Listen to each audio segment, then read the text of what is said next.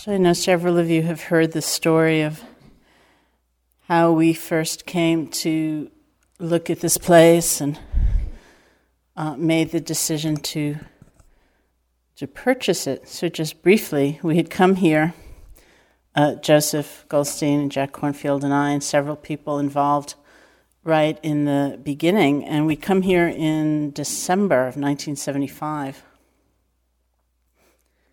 We had uh, each come back from Asia just a couple of years before. Joseph and I from India, and Jack from Thailand, and we'd begun teaching in this very kind of casual way where somebody would write us a letter and say, Well, I can get together some friends and a cook. Will you come teach a retreat? We would teach that retreat, and then at the end, we never knew if there'd be another retreat until the next letter would arrive. And we just kind of wandered around doing that. When somebody said to us, Well, what do you think about establishing a center in this country? It would be a kind of sacred site, it would be a place that could really serve as the repository for the kind of energy that gets developed when people come together to practice. So we said, yeah, that sounds good. And to the deep regret of many people now, most of the enthusiasm for this project was on the East Coast. And people say, you could have had anywhere. you know, there was nothing. You could have had Hawaii. but it was on the East Coast, so we, we looked up and down the East Coast for quite a while, uh, looking for a facility, and finally somebody suggested that we come here. Uh, at that point, this place was a novitiate owned by the Catholic Church. And so we came here one day in December, and we were quite confused about whether to go ahead and buy it or not. On the one hand, it seemed really perfect. It's so quiet and placid and pretty, and on the other hand, it seemed really big. I mean, here we were just leading this, this very kind of almost haphazard existence, not really sure how many people in this country would be interested in meditation or this form of meditation. So we couldn't decide what to do, and we went to downtown Barre in our confusion to have lunch. Uh, Barre, those of you who passed through it know that it's a very uh, classic New England town with the town green just in the middle of it. And in those days, on the town green, there was a monument which had engraved upon it the Barre town motto, which is tranquil and alert. So we took a look at that and we said, okay, there's an omen. Any town that has a motto like tranquil and alert should have a meditation center in it. And so we went ahead and did it. And here we are all these years later. Now, the building was, was built in many parts. This original part behind me, you know, the, the main part, was actually built as a private home. It was a mansion built by someone named Colonel Gaston, who at one point was the lieutenant governor of Massachusetts.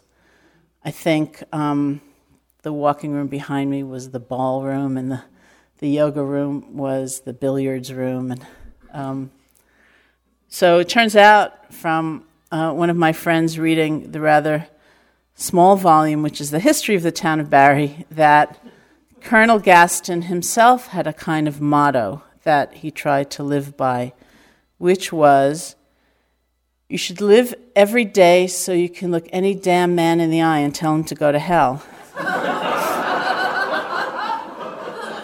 So, my first thought about that was I wonder how well he got along with his neighbors, who perhaps were going around trying to be tranquil and alert.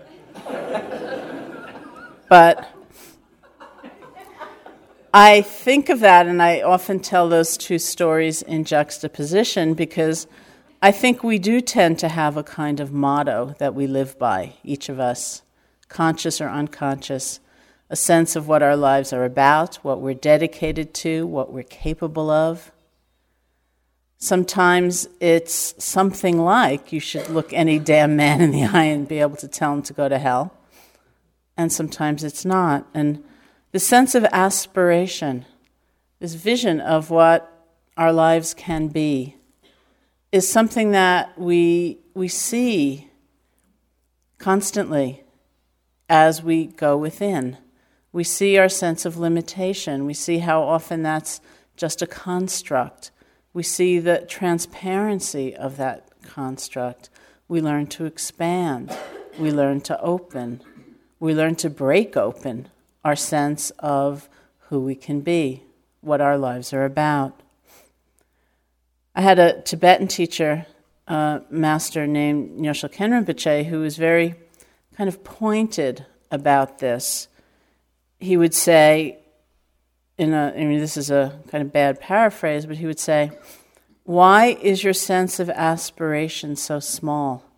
Why is it so meager?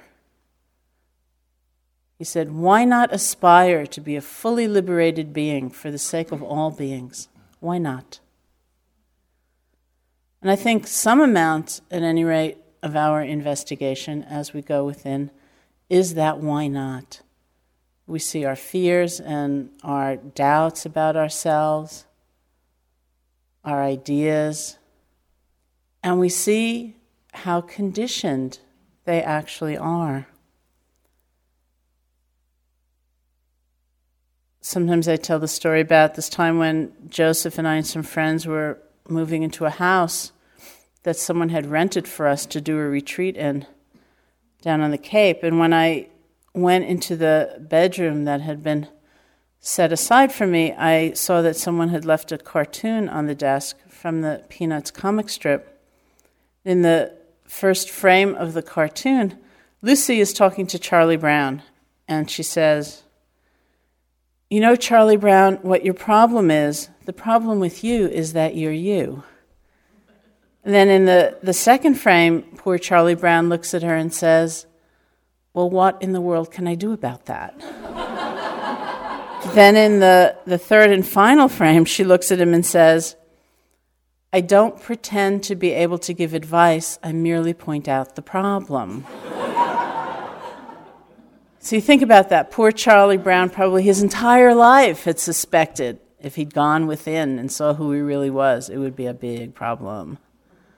Somehow, whenever I was doing walking meditation in the room, my eye would fall on that precise line. The problem with you is that you're you. So often, we, we have incorporated that Lucy voice, and it, it deeply affects our sense of aspiration, our sense of possibility, our vision of our, ourselves and our place in life. And what we do in practice is learn how to see or hear Lucy as Lucy, to recognize the impermanent nature of that, the conditioned nature of that, to have awareness, to have compassion,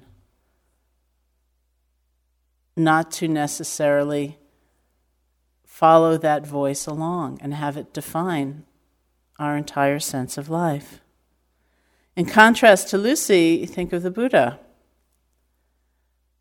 who said that the mind is naturally radiant and pure, the mind is shining. That's not like four fifths of people, you know, have a mind that is naturally radiant and pure, whereas the rest are kind of condemned to something else. The mind is naturally radiant and pure. The mind is shining. It's because of visiting forces that we suffer. These forces of greed and, and hatred and delusion and jealousy and envy and, and all of that. But they're just visiting, they're not who we really are. And so our sense of aspiration can grow. Why not? Aspire to be a free being for the sake of all beings. Another whole aspect of our practice is energetically very different than that growth and expansion of, of our aspiration. It, it is more about learning how to surrender, to be at ease, to be patient, to let things take their time. Because the truth is, as we know, that in fact, dreams come true one step at a time. That's how things are made real. We cannot hurry along a process. Joseph tells a story sometimes about being about nine years old, I think, when he, he grew his first and I believe his only garden. And he said that when the little green fluffy stuff would start coming up on top of the carrots, he'd get so excited that he'd pull them up to make them grow faster. we can be so like that. Let's help this carrot along. but things take their time, they unfold.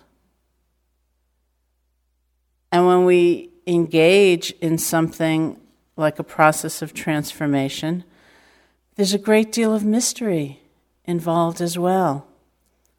One of my teachers used this example. He said, To grow in practice, to make progress in practice, is like taking a piece of wood and hitting it with an axe in order to split it. He said, Maybe you hit it 99 times, nothing happens.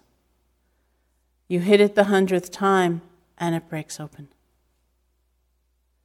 Mostly, we then stand there and think, well, what did I do differently the hundredth time that I didn't do the other 99? Was my stance different or was I, was I holding the axe differently? But really, every single one of those blows was important. Every single one of those blows weaken the fiber of the wood in some way until, with the hundredth blow, it could break open. Now, of course, it doesn't feel very good. You know, number 34, number 35, number 36, nothing is happening. But really, something is happening. And to extend that image, it actually isn't even just the mechanical act of weakening the wood the fiber of the wood that is making the difference. It's the very fact that we are persevering, it's our heartfelt effort, our, our unstinting presence, it's our humor and our sweat and our endeavor, it's our willingness to keep going. That's what's actually making for the transformation. That's what's really breaking open.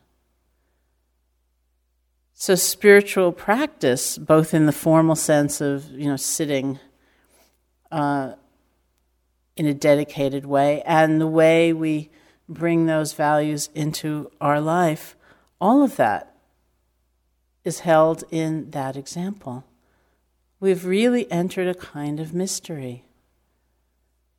It's not such a, a precisely linear, predictable process where we can say, oh, yeah, yesterday I was really, really aware for five minutes. So today it's going to be 15, and tomorrow it's going to be 45. And then, you know, it's, it's very peculiar.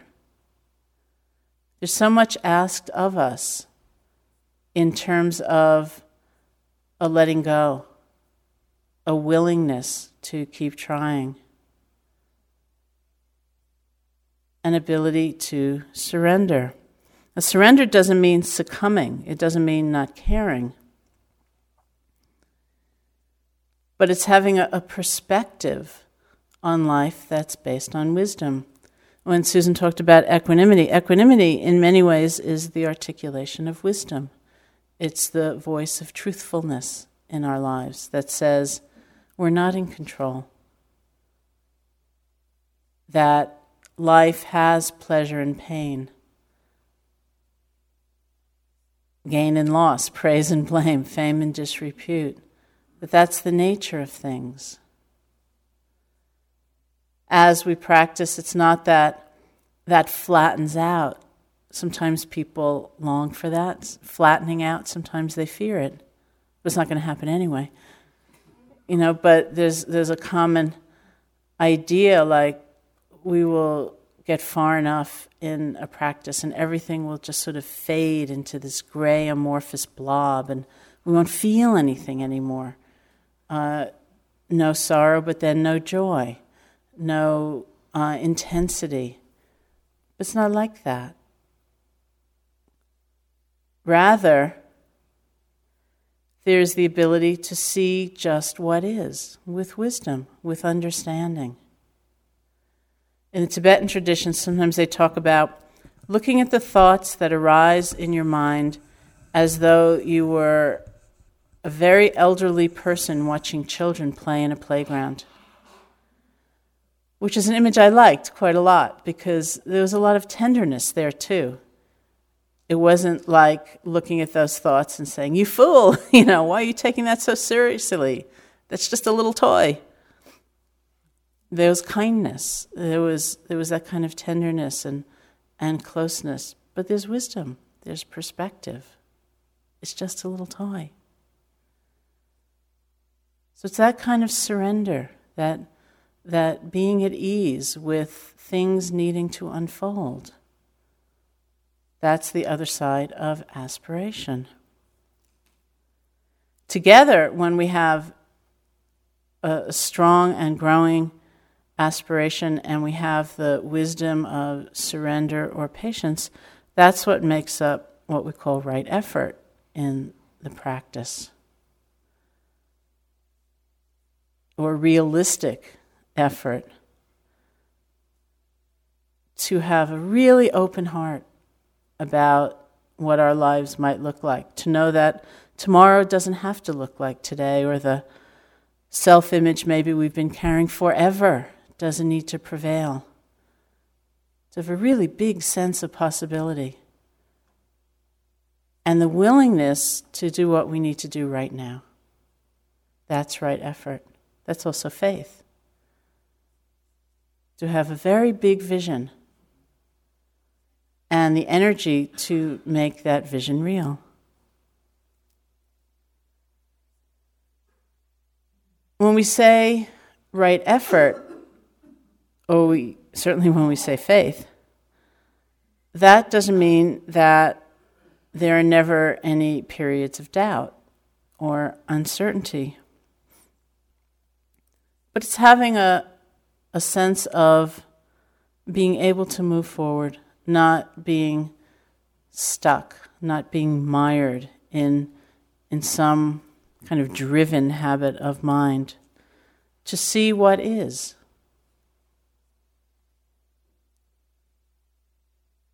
And this, of course, is, is the kind of skill or uh, it's almost like a tool that meditation practice will afford, it will offer to us. once when I was doing a, um, I went to a, a hatha yoga um, center because my own teacher was there um, teaching, and I they asked me to come give a talk, and I said yes because I really wanted to uh, work with him, and I kind of knew that in my talk, which was scheduled for right after lunch, I would speak about um, I would use the Charlie Brown story, the Lucy story but I didn't know that much more about what I would say. I spent the morning um, doing yoga with my teacher, um, and we got to the place where he said, Well, now we're going to do a wheel pose or back bend. And those of you who, who don't do hatha yoga know that, or don't know, but you lie down um, in this pose and you put your hands up near your ears, and somehow you're supposed to get up into this kind of bow looking thing. And I could never do it. I could never, ever do it. So I lied there. Oh, you're right, you know. And uh, I couldn't get up. And then uh, he came over to me and he said, Did you get up? And I said, No, I never get up. So he kind of helped me up. And, and that was nice. And then I was sort of looking at my watch thinking, Well, you know, I've got to go get ready for my talk. And he should really hurry up here. And surely he's not going to make us do it again. And then he said, Now we're going to do another one. And I thought, Oh, yeah, right. So I lied down and I put my hands up near my ears. And, and, uh, and then he said, Now, I want you all to let go of all self limiting ideas about yourself. And I laughed and I went up into this perfect, beautiful bow. I was so startled, I said out loud, Oh my God, I'm up. and then the very next thought that came up in my mind was, You'll never be able to do this again. But because I had kind of that vague image of the cartoon in my mind, knowing I was going to use it in my talk a little later, I heard that voice, You'll never be able to do this again. And I said, Chill out, Lucy. and that was it. That was enough. So it's that chill out, Lucy, that we are aiming for. You know, it's not a sense of being defeated and hopeless and overcome because that voice has come up. It's having understanding, seeing it for what it is, knowing we don't have to be governed by that, we don't have to be entangled in that, having some fun with ourselves, having that kind of tenderness. That is really, it's like a, a perfect expression, I think, of right effort. Sometimes we're filled with craving, sometimes we're filled with hatred, sometimes we're filled with fear, many times we're filled with doubt. But can we see it for what it is? There's a, a Tibetan story about a bandit who um, I think hurt many people. He, he was a really big time thief and uh, he hurt a lot of people. And then he went through some kind of experience where he experienced a great deal of remorse. And so he went off to a meditation master, a great meditation master. And he said to him, Please help me. You know, I'm really unhappy. Please help me be a better person. And, and the master said, um, What are you good at? And the thief said, I'm not good at anything. And the master said, Well, you must be good at something. So he thought a moment. He said, Well, I'm really good at stealing. So uh, his teacher said, What I want you to do is go over there to that remote place and steal the sun and the moon and dissolve them in the, uh, in the field of emptiness, the belly of emptiness. And so the, the thief went off and did that. And as those stories all end so happily, he became fully enlightened and a very great teacher and very renowned. What it means is use what you're good at you know, there's emptiness, there's transparency, there's wisdom, there's insight, there's impermanence held everywhere. If what we're good at is doubt, then we use the doubt to learn the deeper nature of things, to learn about things arising and passing away, qualities of mind being conditioned. That's what we use in the Chinese tradition, they have a saying if you want to understand the nature of water, look at the waves. We have the waves of our mind, the waves of our heart. That's what we look at. Because that's what's true right here and now. What's most important, I think, for all of us is that the application of what we care about be real. You know, that it's not theoretical, it's not tangential, it's not something we admire in others, like, isn't that nice? That thief got enlightened, you know? But that we make those values real for ourselves. When we're haunted by Lucy, when we're unhappy, when our lives are falling apart, it's up to us to claim some sense of, of transformation, to claim the power of awareness, the power of love. Otherwise, it's just abstract, it's in the hands of somebody else. I first went to India in 1970 when uh, I'd been a student in college, as I said, and um, took a course in Asian philosophy. And I think about that moment when I decided I want to learn what this stuff is about. I want to learn what meditation can give me. And I was so unhappy, and my life was so confused. But somehow, there was just that kind of intuition, that inner knowing that something could happen and could happen for me We can be so much in the habit of feeling like we're on the outside of possibility that the good things of life are for others and we're somehow left out, or we might distantly admire the accomplishment of, of somebody or the Buddha. Like, isn't that great? Sat under a tree, got enlightened. But what about us? You know, what about me? That's a fantastic moment, that moment of claiming, of saying, well, I'm going to see what can happen for me. And that's what we do every single time we practice. That's what we do every single moment that we're mindful.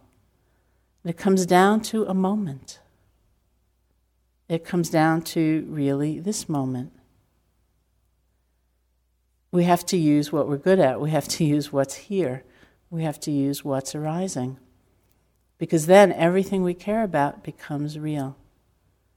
Am I being mindful of this? Can I be aware of that? How much loving kindness is in my heart? as I go through, for myself, as I go through this or, or that? How connected do I feel to a, a bigger picture of life? When I was first practicing, I thought that qualities like mindfulness um, were kind of a remote accomplishment. I thought, well, I'll struggle along here. And someday I'll have a moment of mindfulness. But really, it's not that hard. We have all had many, many, many moments of mindfulness. But we don't tend to have too many in a row. You know, they're quite intermittent, it's almost haphazard. And so the power of it is not really made manifest. What we're trying to do is actualize something we can do and do it more. Just do it again and do it again and get way lost somewhere else and then do it again. So it's very tangible, it's very practical. It's not something that is, is very far away. And to remind ourselves of that, to remind ourselves of what we know, and to remind ourselves of what we really care about, we often say, that we sit every day or we have a kind of commitment to a, a dedicated period of practice to making it real. Because we all know it's so different to read about something or talk about something or think about something. It's so different, all of that, from bringing it to life, to actually doing it. So when I went to India, and entered this 10 day intensive retreat, never having sat before, I thought I really understood Buddhist teaching. I thought, wow, you know, I did term papers on this stuff, you know, I, I know all about, you know, what the Buddha said about attachment to pleasure and rejection of pain and, and delusion and, you know, I really understand that stuff, but it probably didn't take 15 minutes of looking at my knee pain for me to realize I don't know anything. You know, what was that about attachment to pleasure and rejection of pain? It's so different. It's so different. And so, one of the really precious gifts we give to ourselves is to try to sit every day, to make it real. And people often ask, um, all kinds of questions about that. You know, like how long should I sit, and should I sit in the same place every day, and should I sit at the same time every day? And in the end, I'm not sure any of that matters, except that we will learn for ourselves what helps us, what supports us, because the important thing is the doing of it. And I really believe the everydayness of it is, is one of the most profound aspects of it because we can so easily slip off into that sense of distancing or, or deferring the good things of life to others. It's very hard for us to claim something for ourselves. And if you've only got five minutes in a certain day instead of an hour, use the five minutes because that's, that's very important. Of course, what we see is that in a, a daily life sitting, because our lives are so complex usually, and um, have different kinds of responsibilities and things we need to think about, and so on. That the early part of that sitting is usually a complete mess, you know. I forgot to call so and so, and then so and so forgot to call me, and you know, and my refrigerator's too loud, and you know, and that can't be right. And, but that's good actually to have that all kind of run through. It's really like a, a de-stressing. Just let it pour through, pour out. But it's going to take a little while, and if we can sit longer than that little while, then we get the benefit of also getting quieter and being able to see more clearly the different elements of our experience. So to sit every day, and sit doesn't necessarily mean sit, sit can mean walk. Of course, we shouldn't call it sit then, but practice every day.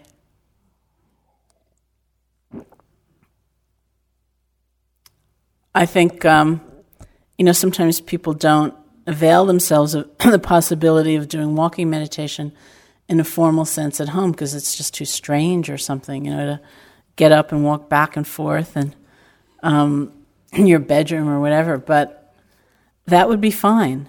Um, it's something about the dedication and really the practice to see what it's like when it is our knee pain, when it's our doubt, when it's our fear.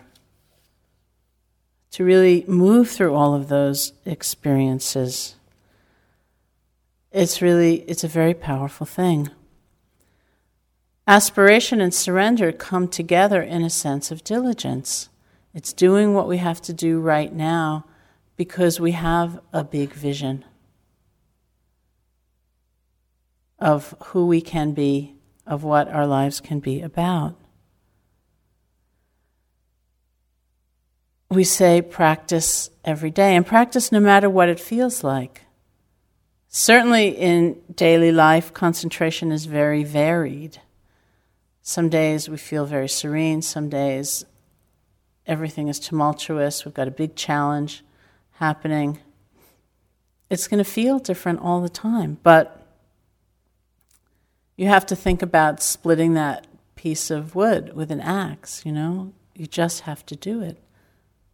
That's the transformation. When I was living in India, I wasn't always on intensive retreat, I was living. And even there, sometimes it was difficult to have a daily practice because partly because of the tremendous habit of judgment that I had, where if I sat down and things felt good and serene and, and lovely, I think, oh, good, I'm going to live here for the entire rest of my life. And when it was difficult and my back hurt or my knee hurt or I was bored or I was restless, I'd give up. I'd say, I can't do it, it's not working. And I'd just get up so I finally went to one of my teachers, this man named Munindra, with that pattern, describing that pattern. And he said to me, For you, I have one piece of advice, and that is just put your body there. He said, That's your job every day. Just put your body there. Some days it's going to feel one way, other days it's going to feel another way. There's no knowing, and there's not even any knowing how things are connected just put your body there. As uh, T.S. Eliot once wrote, he said, For us, there is just the trying, the rest is not our business. There is something so immense in our willingness to try and to persevere and to open. That's what happens as we're hitting that piece of wood with the axe. That's the transformation. More than any experience we will have. That's what's important. So just put your body there. And what we find is that it's not just about experience that might happen now and then when we're sitting. It's about how we change and, and how we see lives, how, how connected we feel to a bigger picture of life. It's what happens naturally, inevitably, as we connect more and more strongly, more completely to our own internal world. We discover the power of compassion. We discover the truth of constant change, which means new beginnings, it means renewal, it means opening, it means possibility. We discover the power of intention. Automatically, we have a, a different kind of sense of things. One of the stories I often tell in teaching metta is about my uh, friend, colleague, Sylvia Boorstein, who was teaching here one year and uh, then flew home to San Francisco, her plane stopping in Chicago en route. And she said that after the plane took off again from Chicago, they had been in the air for about 45 minutes when the pilot got on the PA system and said, Now, there's really nothing to worry about, but we've developed a little problem with the hydraulic system of our plane, and we're going to turn back to land in Chicago rather than fly over the Rockies without a fully functioning hydraulic system. And there's really nothing to worry about, and the flight attendants will now instruct you in the position to take in the event of an emergency landing. And they're going to go around and take all of your uh, eyeglasses and all of the pens out of your pockets and all of your shoes.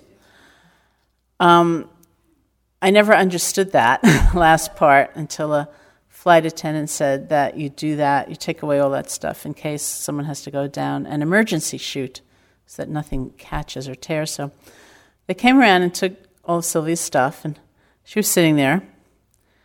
And she decided to do loving kindness practice. So she was doing the metta, repeating the phrases for those people in her life that personally she was closest to her husband, her children, their partners, and her grandchildren. And when she would get to her youngest grandchild, she would begin again by offering metta to her husband and just kind of go down the list. And, and uh, she said that for some reason, the pilot would get back on the PA system every five minutes and he'd say, we're going to be landing in 35 minutes. We're going to be landing in 30 minutes. We're going to be landing in 25 minutes. And each time she would hear him, and then she would just go back to doing the metta as she had been doing it.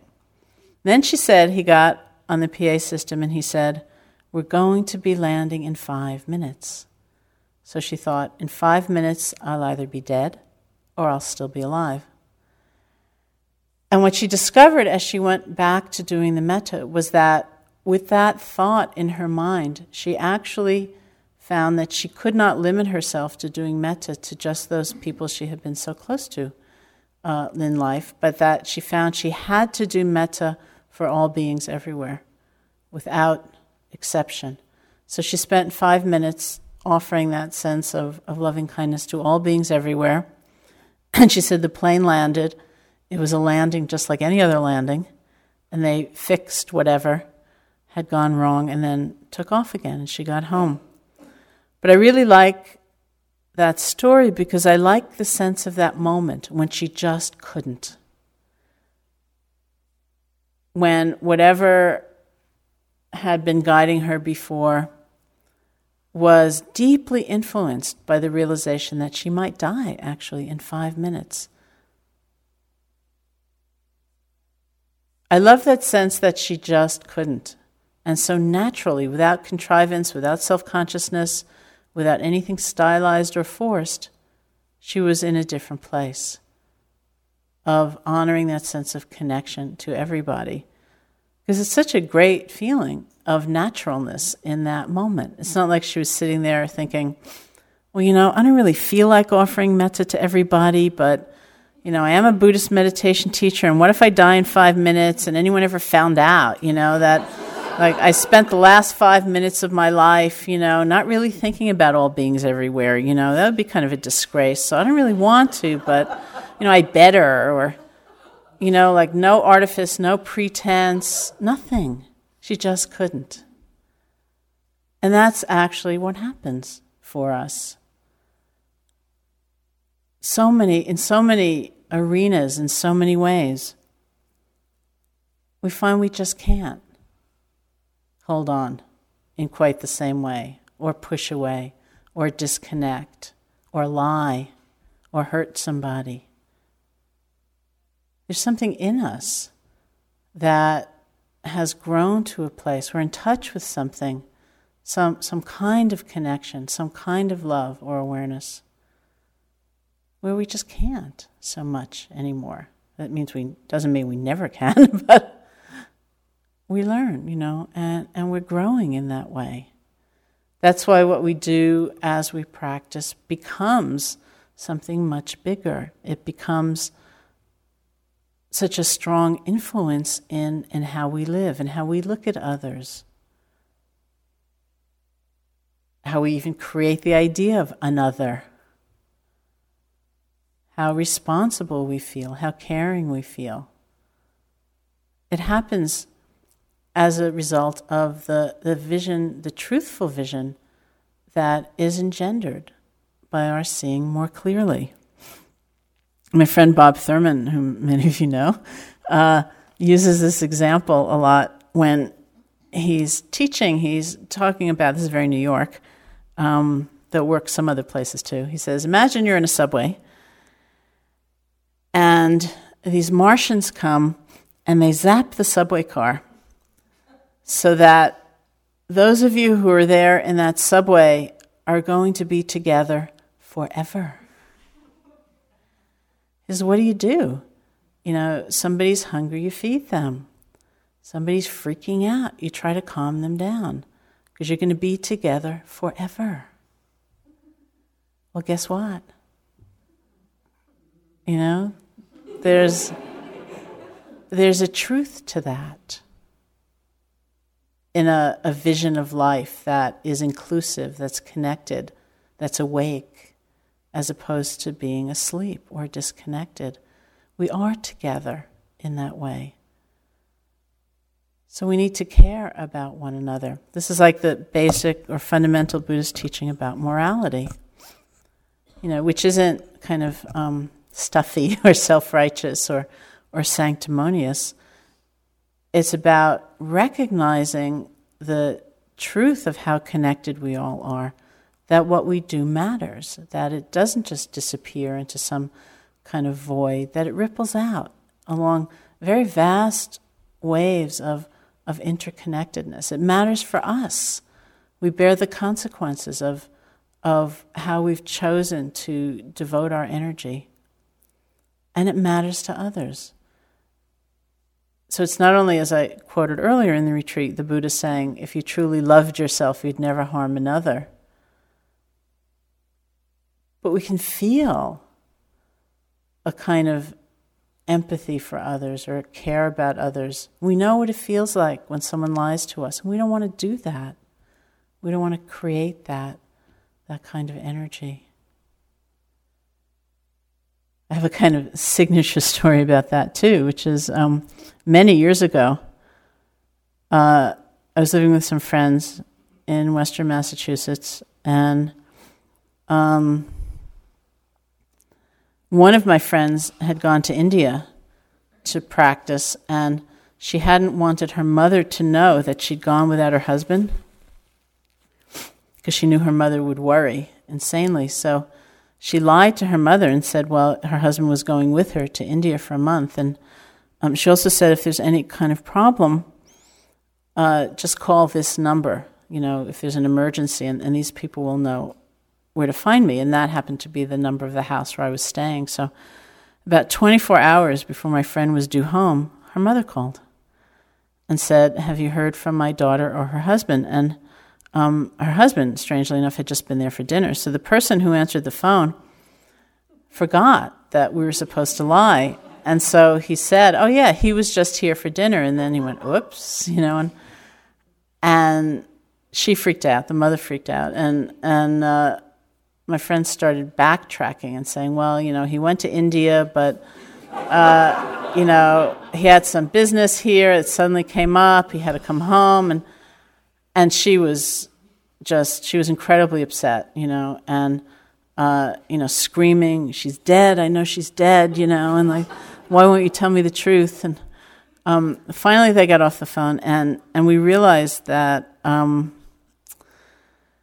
she was going to call some other friends that she had the numbers for as well. So then we had to call everybody first in order to tell them, well, this is the lie that you need to tell this woman when she calls. And so she did that for a while. And then this perfect stranger started calling, which was the mother's neighbor, to whom she had said, well, they won't tell me the truth, but maybe they'll tell you the truth, you know. And so then, so then we had to call everybody again and say, well, you know, this other woman may call you, and just like, you know, and just like, it was, it was really very strange. And, um, in the middle of, of all that, we started getting these obscene phone calls out of nowhere. And it was very funny because in another circumstance, it might be the kind of time where you just like stop answering the phone for a while or something. But we had to keep answering the phone in case we had to tell a lie to somebody, you know. And um, finally, somebody just couldn't bear it anymore, and she told this woman the truth. She said, Look, I just have to tell you, he didn't go to India. She was afraid you would worry. She went alone. This is what happened. She's coming back tomorrow. It's fine. But by that time, the woman had been lied to so many times, it's like she couldn't discern, oh, this is the truth. And what was even more interesting to me was that I had lied so many times that I didn't know it was true anymore. You know, it went into that great fog of delusion somewhere. I thought, I don't know, you know. Did he go in there? You know, so we learn from from things like that, and we just don't want to do that. We don't want that to be our engagement in the world, our relationship to others. That's what happens when when we make that kind of commitment. We find that we want to lead a, a kind of moral life, a life of connection. It's not always easy. You know, there are many, many times, there are many questions, there are many issues that are very difficult, they're very complex. But we don't necessarily want to take just the easy way or the convenient way or the familiar way. We want to live as someone who's awake, who's trying, who's caring. We find that we come to a much greater sense of being able to honor our intention in action when we practice because we can become aware of it when we sit or we walk or we have a, kind of dedicated period of really looking inside, that whole realm of our motivation, our intention, becomes available for us to understand. And of course, in the Buddhist teaching, the intention behind an action is extremely important because that's where the energy actually is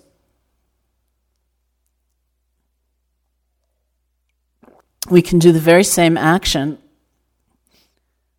from many, many different kinds of motivation, many different intentions, and it will be a different action, in fact. Example um, I often use is you know, say I picked up this book and handed it to one of you. Um, I might be doing that from any number of places inside, any number of heart spaces inside. Maybe I'm offering you the book because you have a book I want. And I think, well, hey, you know, I'll give you this book and maybe you'll give me that book. Or maybe I'm offering you the book because, you know, that Lucy voice is um, awfully strong in me. And I think, I don't deserve to have this book, you know. Let me just give it away. Or, or maybe I'm giving it to you because I like you. Or uh, maybe it's because I'm standing in front of a room full of people and I want everyone to think I'm very generous. There's so many different places inside that action could be coming from, but that's where the energy is. It's not in my hand moving down and kind of moving an object forward. So we use our practice to come to know that space of intention, of motivation, and to transform it. They say that the particular field that loving kindness practice works in is the field of intention. So, if in general we have been coming from a place of fear and anger and separation, and we do a practice like loving kindness, then in general we will come from a place of connection and care. We also use mindfulness in a kind of bigger sense, a broader sense, to understand the context within which we're acting, to pay attention, to learn, to listen, to be aware.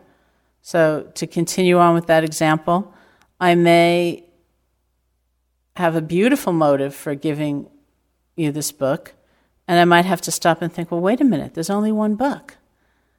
You know, maybe this is the kind of thing best done privately, or maybe I'll do it in this way. And, you know, to have that kind of care and sensitivity and, and mindfulness in a bigger context is also a gift of developing it in our practice. And then, just to continue the example, um, as the Buddha talked about action divided, uh, how it could be divided into the intention, the skillfulness or unskillfulness with which it's done, and then the third aspect of the action is the immediate result, especially in terms of praise or blame. So perhaps out of a, a beautiful motive, I decide to skillfully give you this book privately, present it in this way, with this written on the card, and this comment, and this smile but you, you know, just pulled a note off the bulletin board on your way in here and, and you found out you just won $156 million in the lottery. And you couldn't care less about this book.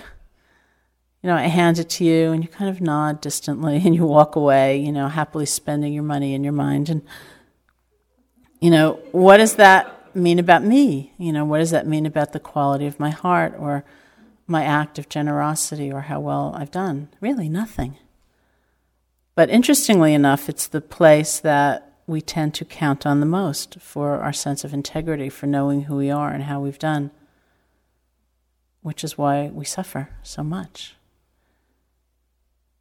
The, it's almost like the uh, exhortation of the Buddha is to take back our sense of integrity, to land it on knowing our intention, on transforming our intention, to have wisdom, to have equanimity, to have peace about the truth of things, about the things that, that are outside of our control, that will change, that, that will, sometimes strangely enough, that will take time for any kind of clarity about what we've done to actually reveal itself. Sometimes you hand somebody that book and they nod distantly and they walk away, and five years later they come up to you and say, You know, it's really funny. You gave me that book, it meant nothing to me. And then I just had this really bad thing happen, you know, and this terrible misfortune, and I picked it up. It's so interesting. It was exactly what I needed. How many times does that happen? It happens. We need that kind of perspective to understand our actions, to know that both in our, our practice in the formal sense and in the, the manifestation of our practice in life through care and commitment and, and morality and compassion. Things take time. It's a mystery we have to open, we have to let go. And when we're lucky, then we come to understand things in a much bigger picture. I'll just close with this story, which is about when we uh, first moved into the center. Um, we were here for about a month when we received two letters that were remarkable for how they were addressed.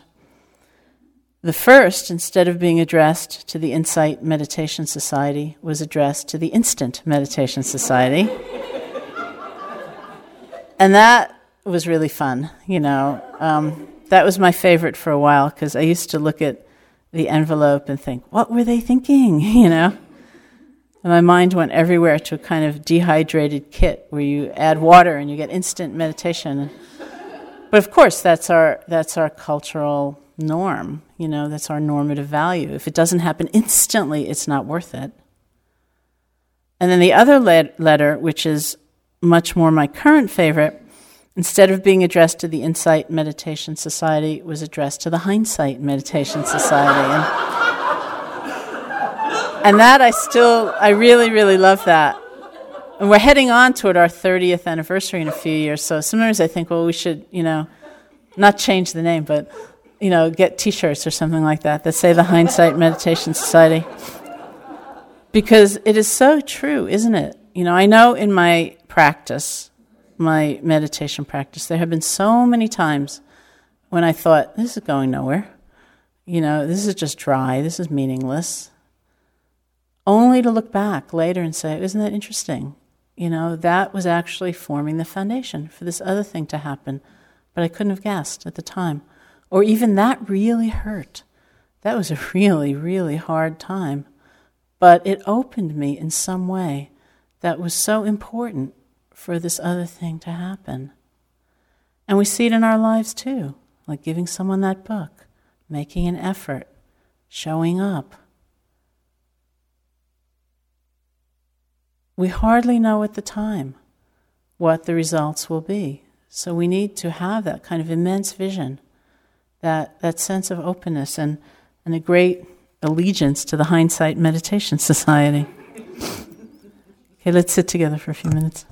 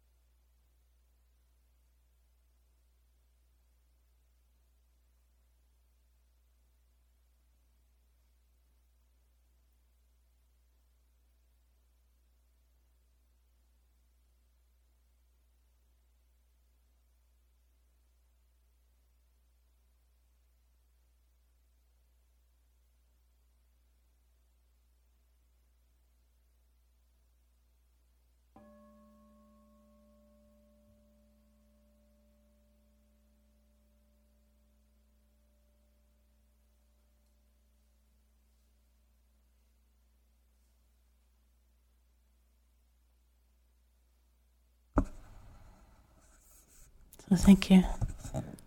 Um, please continue your practice through you know tonight and uh, till you go to sleep, um, and then tomorrow morning. And as was probably announced, we'll have the first sitting after breakfast at nine o'clock instead of eight thirty. So um, we'll we'll sit and uh, close the retreat at that point.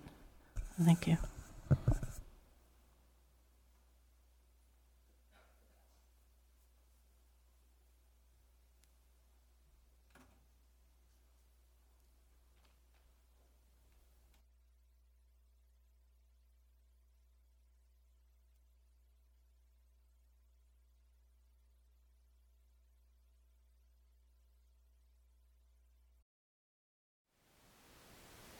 Thank you for listening.